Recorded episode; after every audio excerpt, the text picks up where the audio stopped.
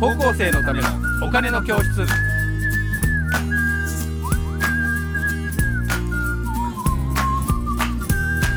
はい皆さんこんにちは高校生のためのお金の教室のお時間です私 MC の山下ですそしてえーメインキャスターの福眼経済塾小笹俊一です。はい小田さん今日もよろしくお願いしますお願いします。はい。で、今日のテーマはこれです。はい。人への投資、100社連携へというのがありましてですね、これちょっと、あの、最近の、えー私も日経新聞を、このお金強制やるようになって、買う、購入するようになったんですけど、これが出てましてですね、はい。えーちょっとカメラ寄ると、こんなんですね。人への投資、100社連携と、うん100社超連携っていうのがありましてですね、はい。まあ、こういう記事が出てたんですね。で、これを、えー、と何かというとですね、まあ、いろんな、えー、とソニーやキリンの、えー企業が連携して、えー人のリスキリング、ね、で高校生のみんなは今あの普通に、えー学んでいると思うんですけど、えーね、大学卒業したらもう学ばないでいいじゃんっていう話ではもう今ない時代に、なってきています。でリスキリングっていうのはどういうかというとリは、えー、と RE でなんかなんとかをやり直すとか、えー再生の際っていう意味だから、はい。スキルをもう一回スキルを、えー手に入れようぜ、うん。スキルを手に入れるためにもう一回なんかやろうぜっていうための、えーことをリスキリングって言ってるんですけど、えー簡単に言うと学び直し。学び直して新しいことを学ぶということをえーやらないといけないとはいいうことなんですね。で、まあ、僕の例に言うと僕は映像制作会社だったんで昔は、えーフィルムっていうのがあったんですね。フィルムで編集を映像の編集をしてました。うん。でその後、えービデオテープになってビデオテープをガチャガチャガチャって回しながらですね編集をしていて今はパソコンで編集してで今は高校生のみんなとかだと、えースマホとかで iMovie とかで編集したりしてるんだけど、はいそういう時代になってきました。でその時にそれに応じた形で、えー学んでいかないと。追いついていかないと。でどんどん新しいテクノロジーが出るので、えーそういったことをやっていくと人にがもう一回えー価値がこうさらにえー増えていくというようなことをもう企業も含めてやっていかないといけない。でさっき小田さんとあの、えー、と会社指揮法の、えー話をしてて会社指揮法から見えてくる、えー話ということで、はいえー人的資本の話があって、えでちょっとスライドをさっきの小田さんのやつを出しますとここにありますように、まあ、こういう、えー新しい資本主義の中で人的資本投資ということが、えーすごく、えー重要になってききてますと。だから、えー人材の財もですね材料の財じゃなくて今財産の財にそうですね。かのうんあの文言がすごく多くなってきてます。えそれでえ学び直しをすると、まあ、私もう60ですけど60でもねなんか学び直しができるんじゃないかなっていうふうにも思うような、あの年齢だということが分かったわけですね。はい。そうするとみんな高校生18歳だからあとですね、えーまあ100まで生きるとしたらあと20 80年間はい。生きる。この80年したら多分絶対いろんなことが変わってると思うんですよ。うんうん。その時にみんなでやっぱこのリスキリングをやり続けてですねやっていくっていうことがはいやっぱり大事になってくる。でその時に多分大事なのは好きなことを、えー仕事にするとなんかいいかなと思っていてうんでさっきちょっと上でですね、あのーえーとゲームエンジンでアンリアルエンジンっていうのがあってそれとあとブレンダーっていう無料のね CG 作るソフトがあってはい。それのなんか講座をやろうっていうのでああの27歳のおあの人たちに来てもらったんですけどその人たちそれ好きだからやっててうんそれが好きなやってるとたまたま仕事になっててで僕たち好きなことしかやってませんからっていうふうにこう言い切れる。それでもう一人あのマネージャーをやってくれてる人はそのその CG のエキスパートの、えー、と知り合いでその人は音楽の制作会社をやってるんだけど彼もそんな好きなことしかやってなくてでこいつの才能がすげえからこいつを僕マネジメントしたいんですよと。うん。でその代わり僕たちのアセットを貸してあげてると。で僕たちのアセットを貸してあげることによって彼はあのすごく、えー、といろいろは働きやすくなるんだけど逆に僕たちが音楽ビデオとかを作る時に彼の CG とかのスキルをですね使ってやってもらってると。それとそのささっきのスキルのうん。シェアなんですよね。なるほど。ここにはお金はもしかして介在してないかもしれないけど、うんうんうん高校生のみんなもそうかもしれない。だから俺あの映像作れるから俺やるよ。で俺じゃあ音楽作るよと。で俺あのえっ、とダンスするよと。うん。だからそういった形でいろんなことが作れちゃうかもしれない。はいはい。それのスキルっていうのは実は僕はお金にも換算できると思っていて、うんそれはだって給料がそれで増えていく。うんサイバーエージェントっていう会社があってですね、はい。えー、と今ものすごくその Unity とかそのさっきの Unreal Engine を、うんえーできる人を100名募集しますっていう広告が出てるんですよ。うん。それはでそれやる人もいつでもおいでっていう感じではい。やっていてだからそういうスキルを学ぶことによって新たにまた、えーと、自分の価値が生まれていくっていうようなこと、うんうん、これはもしかしたら本当の意味での株式投資とかそのあのの投資ではない別の意味での投資、うん、でそれをやっぱり人への投資っていうことでこうやっていろんな企業があのやっぱり考えていて、うん、でソニーとキリンが相互にやりながら、えーと、副業とか兼業をだからソニーの案件をキリンの人がやったりキリンの案件をソニーの人がやったりするっていうようなことになっていく。っていうのはなんかすげえ面白いなと思ってて。あそういう話なんですねこれは。そうなんですよ、うん。だからそこがなんかだから今一つのなんかすごい不確実性な時代ブーカっていうんだけど VUCA っていう時代で、はい、なんか不確実でなんかよく曖昧で、えー、となんかちょっとよく分かんない時代にどういうふうにして生きていくといいのか、うん、その時やっぱ学び直ししながらこれとこれ組み合わせると面白いよっていうようなアイデアが出てこないといけないからそれをやるためにやっぱこういったこのリスキリング学び続けるっていうことをね、えー、みんなでやっていかないといけないしなんかそれがなんか面白いなと思ってるっていう話なんですね。はいはい、で今長野めいちゃんが出てる、えーとね、あのドラマがあるんだけどそれスタートアップ企業の話で、はいそれは無償でみんなにアプリとかであの面白い遊びを使いながら、えーと、エエドテックって言って教育の,、あの IT 化を進める会社を立ち上げるっていうその本当にスタートアップの話なんだけど、うん、えー、それもすごく面白くてそれもなんか僕が一番こうかグッとくるのは学びを通して彼らになんかを与えてあげたいっていうのの夢にねあのこう向かって追いかけてるっていう感じが、うん、なんかすごいあのいいなと思っていて。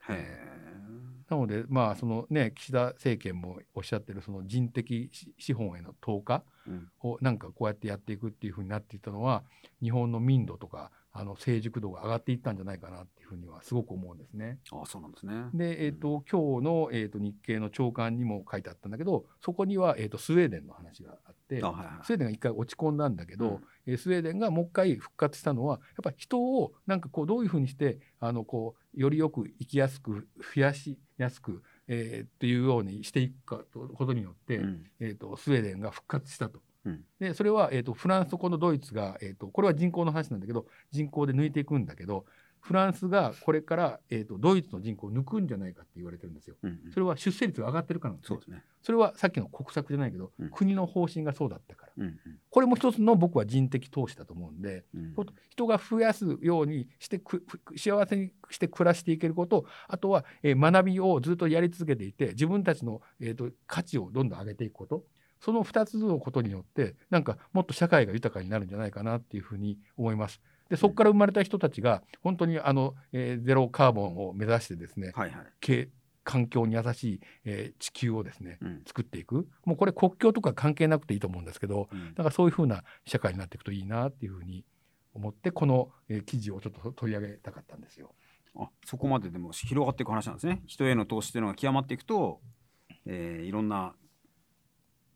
子供がまた生まれたりすることによってそうなんです。それも含めて、うん、広がっていくと。まあ、2つの要素が今、えー、と混在してましたけどね、うんうん、人への投資でくくあのいろんな会社がやるっていうのとあとは人を増やす政策をスウェーデンがやってたっていうのは、うん、えー、ちょっとこれは並行して、えー、やっていかないといけない政策なのかもしれないんだけど。うんでもそれを、えーと、何もしないよりも、うん、確かにやった方がいいなと思っていて、うんうん、でその後僕が少し自分の中であの考えたことをなんか今話したっていうことなんですけどね。あのあれですよね。だから私はあのじゃあ人と投資してなかったのかっていう話になると、うん、多分してて、あのまあ一番あの端的な例はやっぱり終身雇用制だと思うんですよね。あそうですね、だけどだんだんそれがこう社会でそぐわなくなってっちゃったので、今新しい投資の仕方を探してるのかなと思ってるんですね。確かに、終身雇用のいいところはあのまあ、ずっと安定してるっていうところがあるから、うん、そうするとね安定があまり強くあるとなんか新しく学ぼうとかっていうふうになっていかないような気がするんですよ。うん、そよね。うん、それはちょっと危なくて、うん、それを企業があえてなんか活性化させるためにぱこのリスキリングみたいなことを、もう強制的に、あのやってもらってでその中でなんか面白がってくれる人がね何割かでも出てくるといいなっていうのは今までなかったと思うんですね。うんうん、そうですね。で今妖精さんっていう言葉の知ってます？あ知らない知らない。50代ぐらいで定年を迎える前の人が、うん、なんか会社にいてなんかあのパソコンでなんかネットサーフィンしてるなと思ったらいつの間にかいなくなってると。うん、あの人は本当仕事をしてるのかしれないのかってって 若い人たちがいっぱい仕事してるのに、はい、あの妖精さんはまたいなくなったってね、はい、いるかいないか分からないのに給料だけもらってるっていうのを 妖精さんというらしいんです。なるほどええ。えー、そういう妖精さんにね、やっぱりならない方がいいじゃないですか。いや、それはなりたくないです、ね、えーうん、だからまあそんなようなこともあってですね、うん、だからやっぱりそういう意味では、やっぱセカンドキャリアも含めて、その4、50代の人たちの学び直しも含め、うん、で、今の若い子たちは、今の若い子たちであの知恵とか知識を持ってるから、はい、それがうまくミックスしていくと、うん、逆に僕ら若い人に TikTok のことが教えてもらうわけですよ。あそうですね。その時先生になるわけで、うんうんうん、だからそういったこうなんかせプラスのなんか循環で、うん、あの教え合い合う合うみたいなね、はい、なんか学び続けあから教え合うみたいな。それはあの年齢とか性別とか関係ないと思うんですね。はい、なんかそういう時代になるといいなってちょっと思ってるだけなんですけどね。うん、いやそれは本当そう思いますよね。うん、なんかあのー、私の今54歳ですとやっぱりだんだん次をみんな考え始めるんですけどね、うんうん、なかなかその選択肢が思いつかないので、うん、寂しくなっちゃう方って少なくないですね。だからそれをなんか、うん、なんか何でもいいから学びな見見てる、うん、学んでみるっていうことによってそれがなんか変わってくるんじゃないかなと思うんですね。なんかそれが僕は学びのいいところだと思っていて。そうですよね。で学びで同じ例えば教室とかにいるとその人たちは多分いわいわゆるあの、まあ、人種性別も超えてフラットじゃないですか、うんうん、そのフラットになるっていう感覚を、もう一回なんかどっかで見ていく。で高校生のみんなはそれができてるから今すごく楽しいと思うしね、うん、うん、だからそれがもう何回も来るっていうようななんか、えー、時代になるといいなと思いますね。はいはいはい、うん。てか社会の変化が激しすぎるから、うん、そうせざるを得ないのかもしれないんだけど。さっきのブーカですからねそうですね、ブーカの時代になっていて、特に本当に答えがわからないから、とにかくやってみようってね、やってみてうまくいくやつだけ残そう。でも100個ぐらいやらないとあの成功するの5個ぐらいだからそれはしょうがないっていうのがあってね、そういう人たちがたくさん出ていくといいなっていうふうに思うんですね。うん。もう一個思うのはなんかそのえっ、ー、と最近言葉がねなんかすごく伝わりにくくなったっていう話があってですね、はい、僕は今言葉で喋ってますけど、ええ。えー、とこの前「ヒューマニエンス」っていうあの、えー、NHK の番組があって、うん、あの人はなぜ言葉を、えー、使ってどうしてやってるのかみたいな番組だったんだけど、えー、その時に、えー、コミュニケーションを取るのは最初は人間は言葉だけじゃなくてこうやってジェスチャーでやったりとか、あの特に外国人とかとそうなっちゃうし、うん、で、えーと、四十末とかは、えーと、なんか歌を歌うことによって求愛をしていた。うんうん、でそういうコミュニケーションの仕方もあるよね。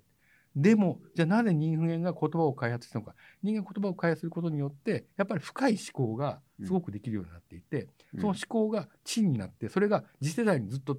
受け継がれていった、はいはいはい、これは言葉がなくてはできなかったっていうこと、うんうんえ何を言いたかというとこの学び直すことによってこの言葉をちゃんと駆使して自分で考えるっていうことをやらないと、うん、多分最終的には、うん、えーと、ブレちゃうから、うん、A さんがいいっていうことをじゃあそれ信じる。B さんがいいってことを信じるって言ったらお前はどうなんだっていうのを多分答えられないと多分ダメだと思うんですね。うんうん、でそういうふうな人間になるためにはやっぱ言葉を使ってちゃんと深く考えるってことを、やっぱ日々なんか意識的にやってほしいなっていうふうに、えー、ちょっと、えー、私教育事業もやってるのですごく思っていることを今日お話をしました。うん。はい、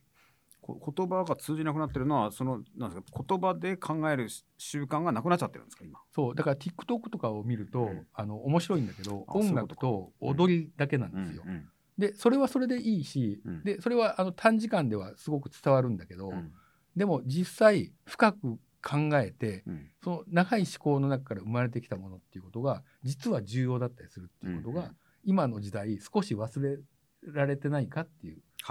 ことですね、うん、哲学者になりたい人とかあんまいないかもしれないっていうね。なんかでももしかしたら数学の研究者とか物理学者はそれを深く考えてたりする、うん、ホーキング博士とかもそうだったかもしれない。でそれはやっぱりすごく重要なことだし、うん、それは言葉を使わないとできないかもしれないよね、っていう話、まあそうですね。せっかくあの人類が生み出したね資産ですね言葉はね。そうなんですよ、うん。だから考えることって面倒くさいじゃないですか、うん、でも考えることが面白くなってくるとだんだんなんかそれ癖になっていくんですよね、うんうん、だからそれをねなんかこうあえてこれね学校の教育でまだ教えられてないんじゃないかなって思うんですよ、うん、だからなんか文章題を見てそれについて考えるっていうのは、うん、本当の意味で考えることじゃないと思ってるんです実は。もっと不確実的なものだと、うん、こういう状況だとどういうふうにするのかな。で経営判断とかの考えることってものすごく深いじゃないですか,、うんうん、だ多分そういったことが求められてきていて、うん、で AI にので変わる仕事っていっぱい出てくるって今言われてるけど最も変わりにくいのが経営者の仕事なんですって。なるほどそれは、判断によっていろんなことが変わっていくから、まあそうですね、それはまああのあの一国の首相とか政治家の人もそうだと思うんですけど、うんうん、なんかそれは、えー、やっぱり深く物事を自分で考えていくことによらないとそれがなんかできないんじゃないかなっていうふうに思ってるんですね。なんかそれをあの最近ずっと思っているので、うん、ちょっとこのことを今日お話しああそうか複眼で言うとですね、はい、あの株式投資は手段だって言ってるんですけど、うんうん、そういうことなのかなやっぱり考えるトレーニングをね、うん、するのにいいんじゃないかといういやまさにそうだと思います。えーだからどこの株をどうなるかっていうのを、うん、さっきの指揮法とかを見て、うん、あこういうのを見てね、うん、こういうのがあるんだっていうのを見ながら、その時代についてなんか考察するっていうことを、多分やってらっしゃると思うんですよ。でそれが多分面白いと思うんですね。すね。ただ往々にしてそれをやってない人もいると思うんですね。それはあえてやるようにするために、こういったことをやるをきっかけにして、なんかできるようになるといいなって思うんですね。うんなんかそれはもう本当に個人的な私の主張でございました。このコンテンツもじゃあそうなるように。はい。ね、努力しましょうどうでしょうか皆さん。えー、それを、えー、スタートするのは皆さんからですので、自らのあれですけど、はい。っていうのでちょっと昨日、えー、この新聞の記事なので、よかったです。取り上げさせてもらいました。はい。はい。ということで小田さん大丈夫ですか？大丈夫です。はい。ということで、えー、皆さん今日はありがとうございました。